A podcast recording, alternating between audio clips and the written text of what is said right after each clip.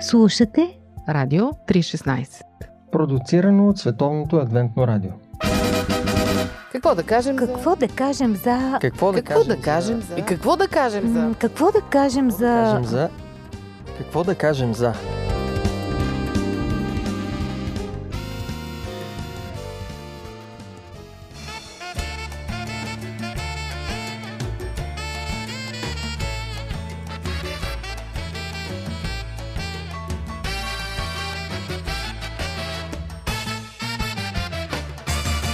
Здравейте, уважаеми слушатели! Аз съм Мира. Днес сме в пълен състав с Боби и с Ради и ще си говорим за това дали си признаваме грешките.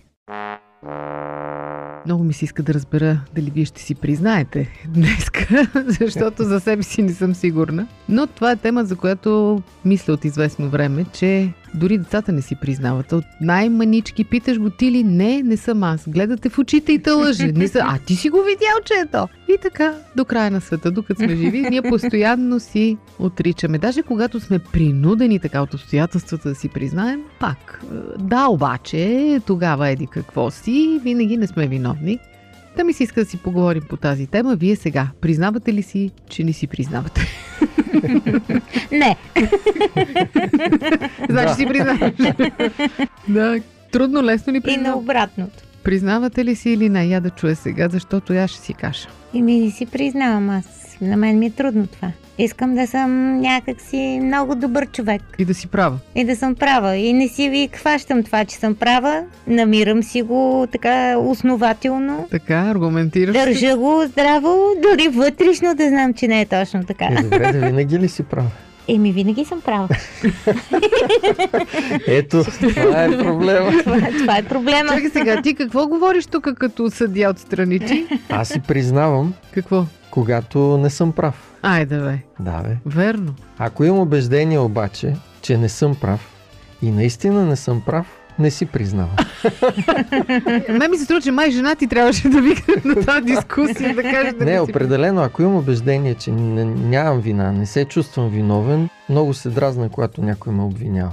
И не си признавам в никакъв случай. Ай сега, когато сме невинни, ясно, че няма статута. Ема, да. проблема е, че понякога си мислиш, че си невинен, не се оказва, че след това си Ага, виновен. И да. тогава, когато разбера наистина, ми става много гадно и обикновено си признавам.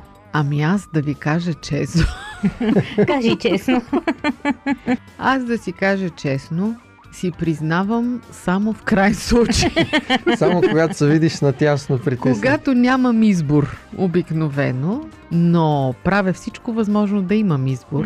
И понеже голямо, че не имам, рядко си признавам това. Добре, а не ви ли гризе малко съвестта така? Гриземе. Гризени, но не минава. И пак не си признавате. Самооправдавате се по някакъв начин. А когато за нещо, да кажем, съм си държала на моите и съм си намерила начин да остана, без да се извиня и без да си признае грешката, като мине много време и така като ме гризе, гризе, гризе, гризе, има опасност да ме пригризе, може след време да, да си кажа, абе тогава аз честно казано май не бях права.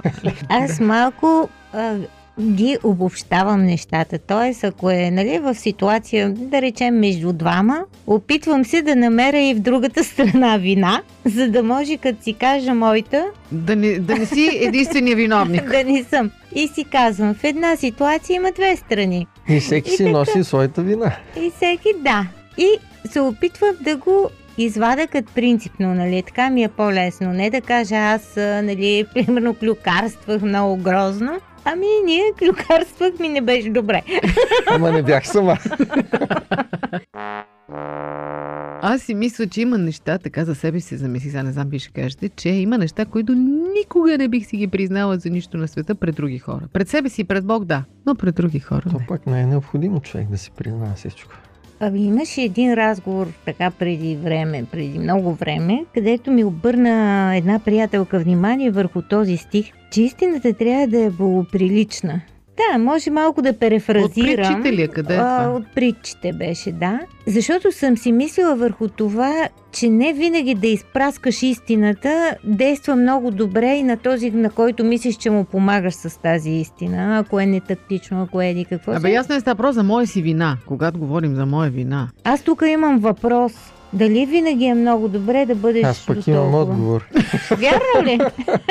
Според мен най-важното е да си готов да си признаеш пред себе си. Защото понякога, и това е най-страшната ситуация, човек заблуждава сам себе си. И много често за това не си признаваме. Защото заблуждаваме сами себе си. Умишлено имаш. Умишлено, подсъзнателно, съзнателно или не знам как, полусъзнателно. Еми, ни тогава не носим вина. Еми не е точно така. Не е точно така, защото когато Заблудения човек не е виновен. всичко около теб ти показва, че грешиш, а ти продължаваш да си на- държиш на своето настояваш. То това е и над по-скоро. Ами да, той е над, но има и друг момент и аз мисля, че той започва още от Едемската градина. Ага. Чувството за вина, което е много тежко. Чувството от греха, което ни Искаш смазва. да го отхвърлиш. Искаш да, да го отхвърлиш и да избягаш от него. Не случайно Библията описва как Адам и Ева бягат. Те чувстват тая вина и тя ги смазва и се опитват да избягат от отговорността си. Това бягство от отговорност. Нали, Адам прехвърля на Ева, Ева прехвърля на змията. Това го има и при нас. Ние не си признаваме, защото чувстваме тази тежест на вината, на греха, която не е определено Ама ние да ако не носим, си признаем, трябва да пак си я носим. Даже отвояваме. да, но не го разбираме. Замаскираме.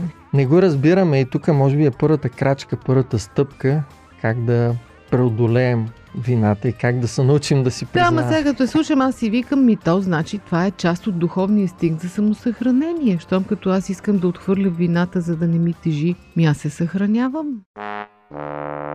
Вярно, има нещо положително в това. В смисъл, ако го разглеждаме психологически, не а, морално. Психологически човек наистина няма нужда да се товари да носи чувство на вина. Бог не ни е създал по този начин. Да, ама когато аз я имам, Но когато я имаш, трябва да се освободиш от нея. Е, Ама- това е важно. ама пете за освобождаването минава през признаване. Е, да, ама А, па не, ние не си не признавам. всеки има това разбиране. А, е, е, това е сега тук. Аз това искам да разбера защо не си признаваме, след като ще ни олекне. Еми, за мен отговор е липсата на вяра, на доверие в Бога и това, което нали, Библията казва, че Исус е направил, за да ни освободи от вината, от греха. Ти мина направо на духовния отговор, но Направо на духовния, но има и психологически. Аз затова исках на него да акцентирам повече. Психологически е точно това, че е нормално един човек да не иска да носи това нещо.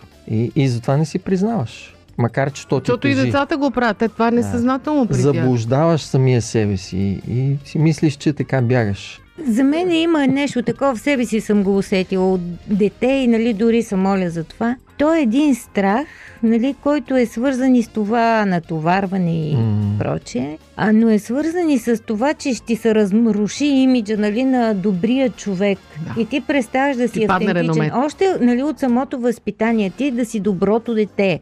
Нали, ти не правиш такива неща, ама ти ги правиш. Палех клечки кибрид Но и ги си- хвърлях в туалетната. Ти Нали? нали... роман. Пироман Голямо беше ми хубаво, забавление. да, голямо забавление, обаче те не потъват, нали знаете, и майка ми ги видяла там една или две клечки И пита кой. и пита, разпитва и стигна до мен, но аз съм толкова убедителен, че тя ми повярва. Аз просто не искам да се натовара, защото са ме предупреждали, че мога да запаля апартамента и исках да, да ги убедя, че не, не съм правил глупости. Добре, сега те питам ти как мотивираш сина си да признае, когато е сбъркал. Не знам той дали обича да си признава, сигурно не обича, кое да те обича. Но когато го виждаш, че той не си призна, как го мотивираш да го направи? Наказание ли? Най-лесният начин е детето само да осъзнае, че всъщност отричането а, не води до нещо добро. Отежнява проблема. Да, отежнява проблема за самия него. Дори психологически, като последици. Ами имаш ли успех Ами, в имам. мотивационните кампании? Ами да, да. Детето ми в този смисъл послушно. В тази връзка с така се питам, когато ти си принудил някого да си признае, така притиснал си го с вилицата, с доказателствата и с всичко, или пък си го заплашил нещо и така нататък, това признание брои ли се? Ами аз затова казах, че признанието започва от самите нас, според мен. Трябва да признаем пред самите себе си. Защото понякога не си признавам. И на база на това, бе, не, не съм извършил нещо чак толкова лошо, малко ще замажа положението и няма да си признай. Ти можеш да го притиснеш, можеш да го смачкаш, но човека дори да си признае, в крайна сметка той да, не е, да няма вътрешното убеждение и съжаление. И това е по-лошото. Аз го зададох въпроса, защото си спомних една история Библията за Сахан, който си призна накрая. Беше извършил грях, беше там откраднал дреха и, и, и сребро и Да. забравих точно какви предмети. И питат кой е, кой е, има проклятие тук, кой е, кой е, той, никой той не си... Чак когато и чак когато върху него пада, ами аз бях. Е, това признание Господ не му го призна. В смисъл не се зачете. Ами то не беше и признание, смисъл, то е предсвършен факт, няма как да отричаш вече, но той самия за себе си нямаше убеждението, според мен, че е извършил нещо лошо и това е проблема, той затова беше осъден. В притчи 28 глава 13 стих има един много хубав текст, който казва, който крие престъплението си, няма да Няма да успее. е, но който го изповяда и остави, ще намери милост. Тук би го преформатирал и психологически. Ще намериш облегчение, ще намериш и пъти към изхода от това да чувстваш тая, той товар и тая вина, той е грях въ- върху себе си. Пантофи. Предаване за семейството на Радио 316.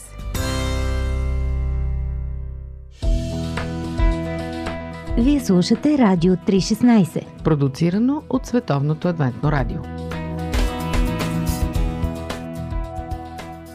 А когато някой, сега аз обръщам картината от другата страна, когато някой дойде и си признае пред тебе, дори нещо, което не знаеш, че той ти е направил, а дори да знаеш, и той да казва, бе, тогава аз така и така направих, съжалявам много, какво изпитвате към този човек? Променя ли се отношението ви към него? Това ми е много интересно, защото точно това е големия ни страх, че когато ти да си признае сега пред теб какво съм направил, и ти ще ме намразиш или ще ме презреш. А когато това ви се случи обратно, какво било отношението ви към такива хора? Аз изпитвам голям респект. Респект ли? Не е ли разочарование?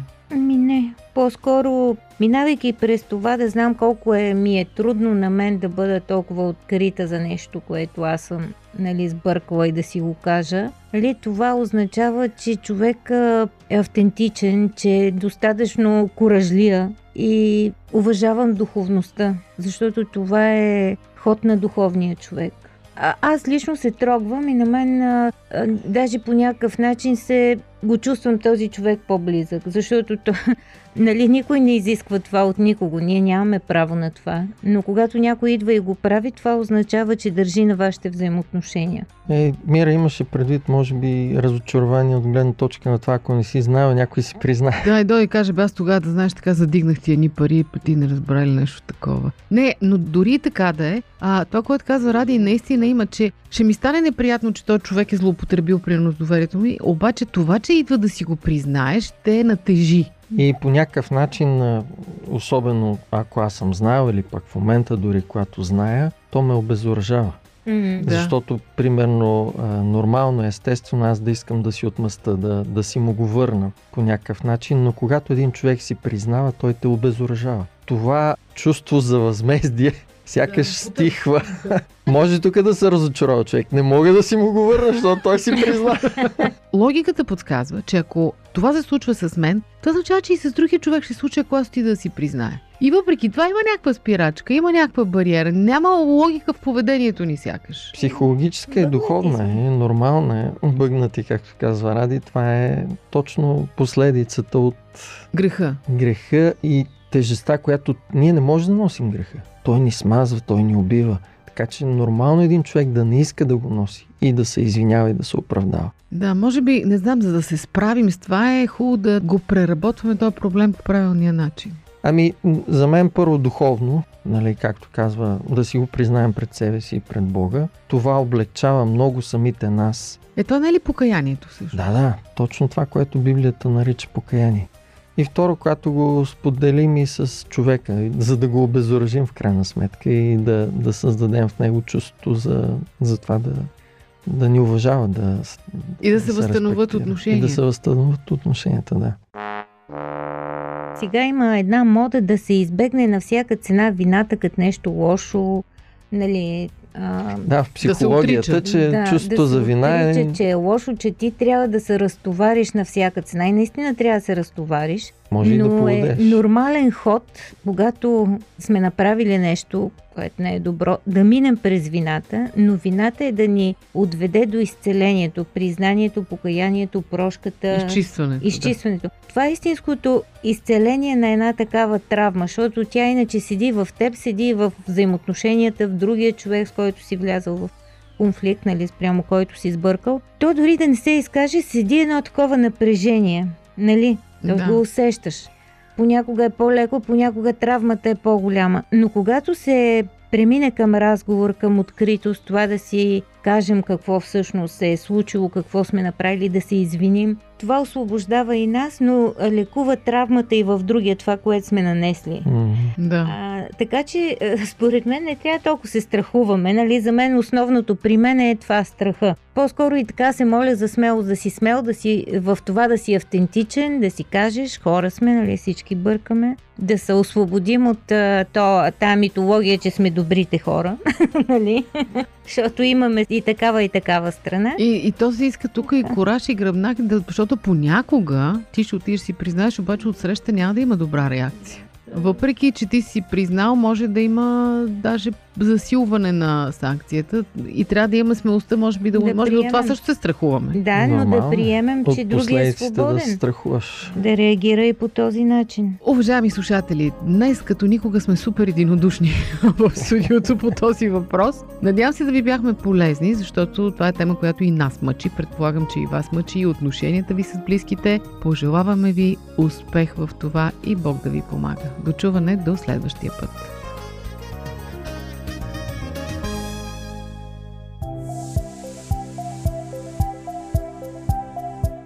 Слушате Радио 316 Продуцирано от Световното адвентно радио. Сайт 3-16.bg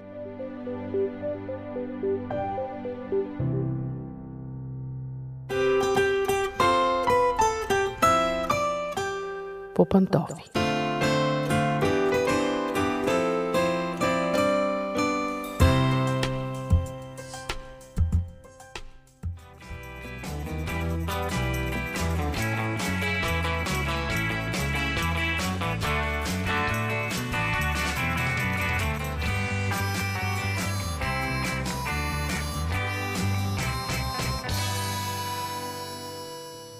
Здравейте, уважаеми слушатели! Аз съм Мира. Отново сме в нашето семейно предаване. Днес ще си говорим за децата и четенето на книги.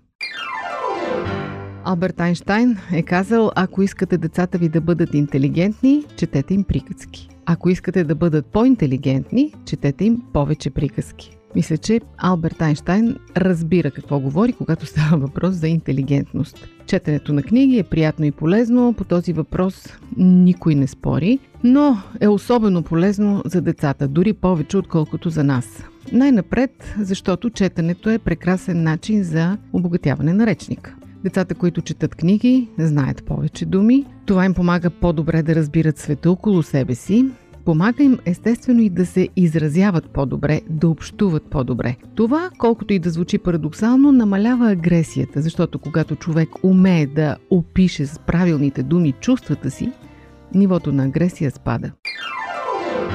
Освен това, в писмената форма, народния език, дори на чужд език, се използват много повече, много по-разнообразни думи и изрази, по-сложни граматически конструкции и това също развива умението на децата да се изразяват. Освен това, сюжетите в различните книги пораждат желание в детето да говори със своите родители или пък с друг възрастен относно личните си проблеми, тревогите си, отношенията между хората, започва да обсъжда кое е хубаво, кое не е, дали героите са поступили добре или не и дава много добри поводи на родителите да обсъждат морални категории. Тоест книгите са и възпитателно средство. Разбира се, казвам това с оговорката, че литературата трябва да бъде подбрана. Тоест ние родителите играем ролята на сито, през което да минава подходяща и неподходяща информация. И разбира се, след това да обсъждаме с детето. Значи и ние трябва да сме прочели техните книжки. Да знаем този герой добър ли е или лош, добре ли постъпва или не, трябва ли да му се подражава или не.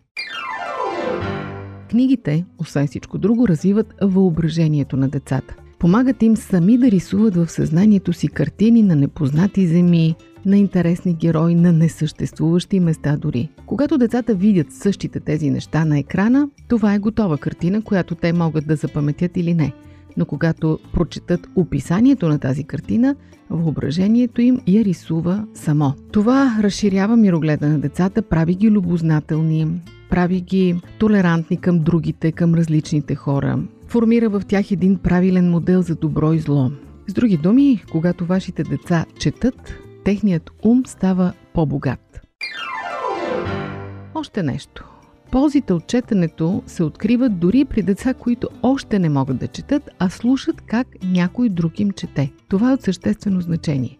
Майките и татковците обикновено са уморени, нямат време и предпочитат приказката за спящата красавица или за вълка и седемте козлета да я пуснат на екрана като анимация, детето да изгледа, вместо те да седнат и да му я прочитат. Но, когато вие четете приказките на децата си и разказите, и историите и всичко останало, детето чува мелодията на езика, ритъма, правилното произнасяне на думите от ваша страна и то започва да изгражда своя собствена реч. Други думи, насърчавам ви, уважаеми слушатели, не да оставяте на децата сами да гледат филмчета с приказки, а вие да им ги четете.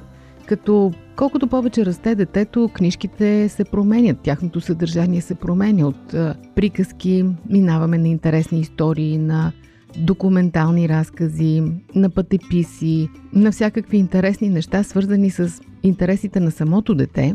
Разбира се, тук става въвеждането и на християнската литература. Децата научават за Бог именно от книгите. Пестеливи на думи, богати на смисъл. Историите в библейски нюсвит. Предаване на Радио 316. Как да насърчим едно дете да чете? Ето това е големият въпрос. Защото много майки казват, просто не искат да четат нашите деца. Не искат и толкова, не мога да го накарам на сила. Това до голяма степен, скъпи майки и татковци, зависи от вас защото децата се учат чрез подражание. Ако вие сте четящи хора, ако домът ви е пълен с книги и децата ви редовно ви виждат с книга в ръка, бъдете сигурни, че има много голям шанс да започнат да ви подражават. Друго нещо, което е важно, детските психолози подчертават това, оставете детето само да избере книгата, която да чете. Не му я налагайте, не му давайте задача да е прочело някаква книга. Разбира се, вече споменах, че вие сте тези, които подбирате като цяло литературата, но оставете му да избира между няколко книжки, които вие сте проверили. Нека то с желание да започне да ги чете. Той инстинктивно ще избере книжка с сюжет, с стил, с трудност, които са подходящи за него. Когато веднъж се потопи в книгата, когато му стане интересно, посягането към следващата е много по-лесно. Освен това, за да чете детето ви с удоволствие, обсъждайте това, което е чело. Нека то да разбере, че прочетеното не е просто някакви подредени букви, а е мисъл и повод за нова мисъл. Разговаряйте с децата, обсъждайте любимите им герои, доизмисляйте историите на героите, след това ги рисувайте, ако щете – но потапайте детето в книжката, която чете. Друг един метод, който препоръчват преподавателите и детските психолози е да карате децата да четат на глас. Много пъти това е изнервещо преживяване за родителите, защото естествено децата не четат много добре на глас, сричат, връщат се, четат монотонно с грешки. От една страна това е повод за вас да разберете къде в говоренето той има проблем – а освен това за него, когато чува гласа си да произнася това, което то вижда, то преживява историята два пъти през две различни сетива. Така стимулирате децата едновременно да мислят, да изразяват мнение, да откриват разликите между писаната и изговорената реч, между зло и добро, ако щете. Връщам се на това, че трябва да им даваме пример. Ако децата ви виждат, че вие четете, обсъждате книгите, които четете, че ходите до библиотеката, вземате нови, купувате, отделяте средства за книги. Всичко това се превръща в един много полезен пример. Разбира се, колкото повече децата растат, толкова повече ще се диференцират вкусовете им, толкова повече едни деца започват да обичат приключенска литература, други започват да обичат фантастика, трети документални разкази. Всяко дете е различно. Важното е детето да чете. Вие четете и децата ви да четат – от това по-голяма услуга не можете да им направите.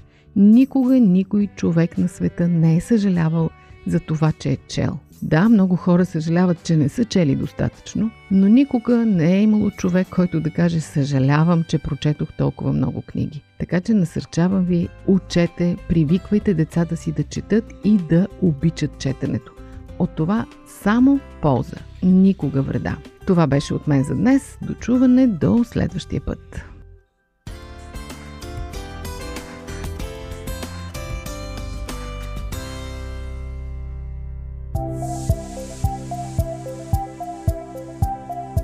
Радио 316 Продуцирано от Световното адвентно радио. Сайт 3-16.bg